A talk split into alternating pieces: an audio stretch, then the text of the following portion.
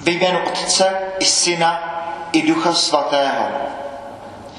Milost našeho Pána Ježíše Krista, láska Boží a společenství Ducha Svatého, a tě s vámi se všemi. S tebou. Slavnost křtu páně, poslední den vánoční doby, Ježíš se modlí a nebesa se otevřou a začnou se dít věci. Poprosme za to, aby takto to bylo i s námi, aby, abychom vzali vážně modlitbu a aby se nebesa otevřela a aby se nebe dotklo země. Čtení z knihy proroka Izajáše.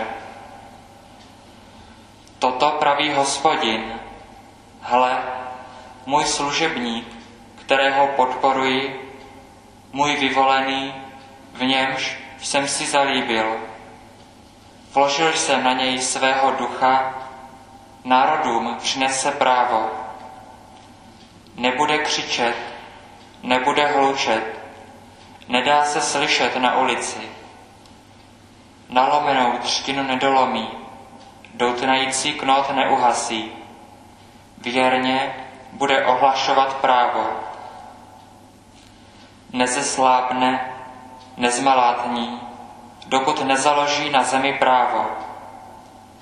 Na jeho nauku čekají daleké kraje.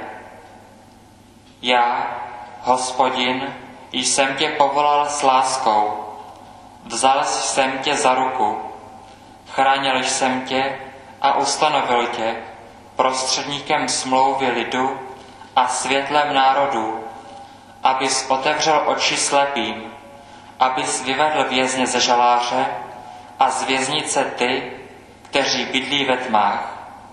Slyšeli jsme slovo Boží. Čtení ze skutku a poštolů. Petr se ujal slova a promluvil. Teď opravdu chápu, že Bůh nikomu nestraní, ale v každém národě, že je mu milý ten, kdo se ho bojí a dělá, co je správné. Izraelitům poslal své slovo, když dal hlásat radostnou zvěst, že nastává pokoj skrze Ježíše Krista. Ten je pánem ten je pánem nade všemi. Vy víte, co se po křtu, který hlásal Jan, událo nejdříve v Galileji a potom po celém Judsku.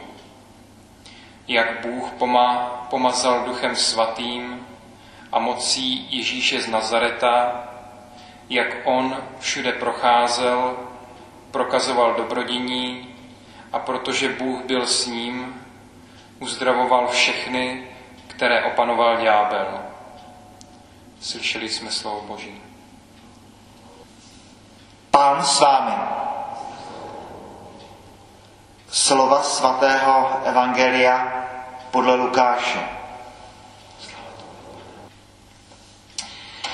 Lid byl plný očekávání a všichni uvažovali o tom, zdali Jan není mesiášem. Jan jim všem na to říkal, já vás křtím vodou. Přichází však mocnější než já, jemu nejsem hoden ani rozvázat řemínek u opánků. On vás bude křtít duchem svatým a ohněm.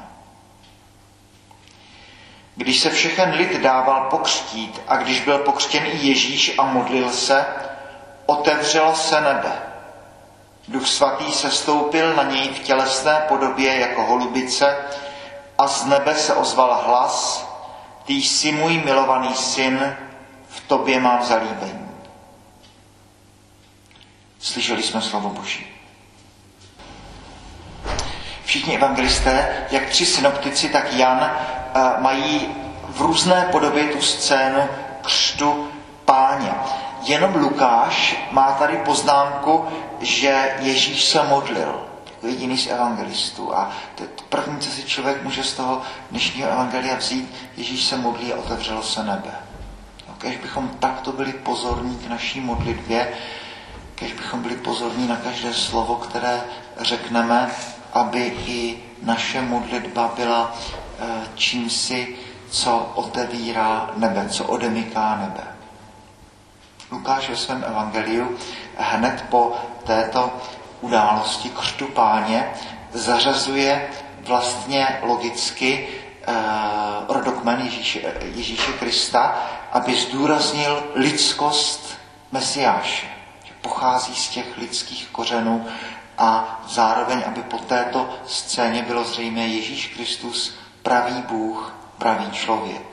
Eh, známe už z mnoha minulých rozjímání, že zde je poprvé náznak Boží trojice, hlas se ozývá z nebe, Duch svatý jako holubice a Ježíš, který je pokřtěný.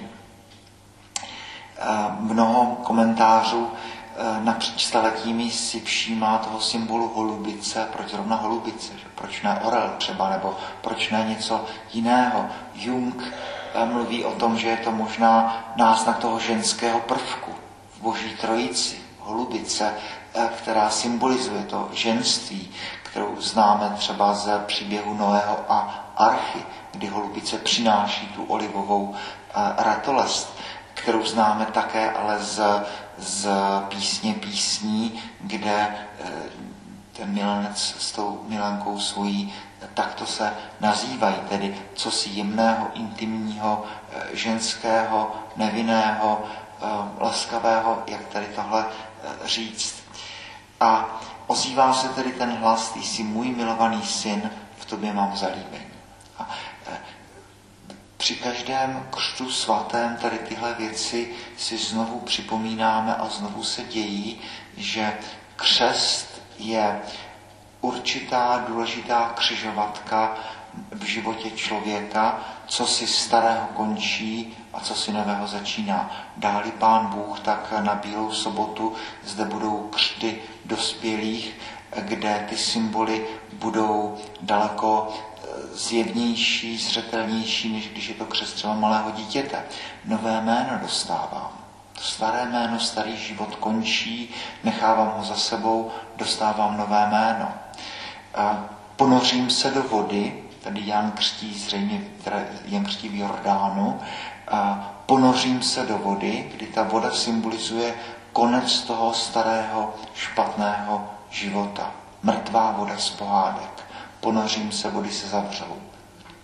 Ano, každý pokřtěný spolu s Kristem umírá a je pohřben. Ale voda také symbolizuje život.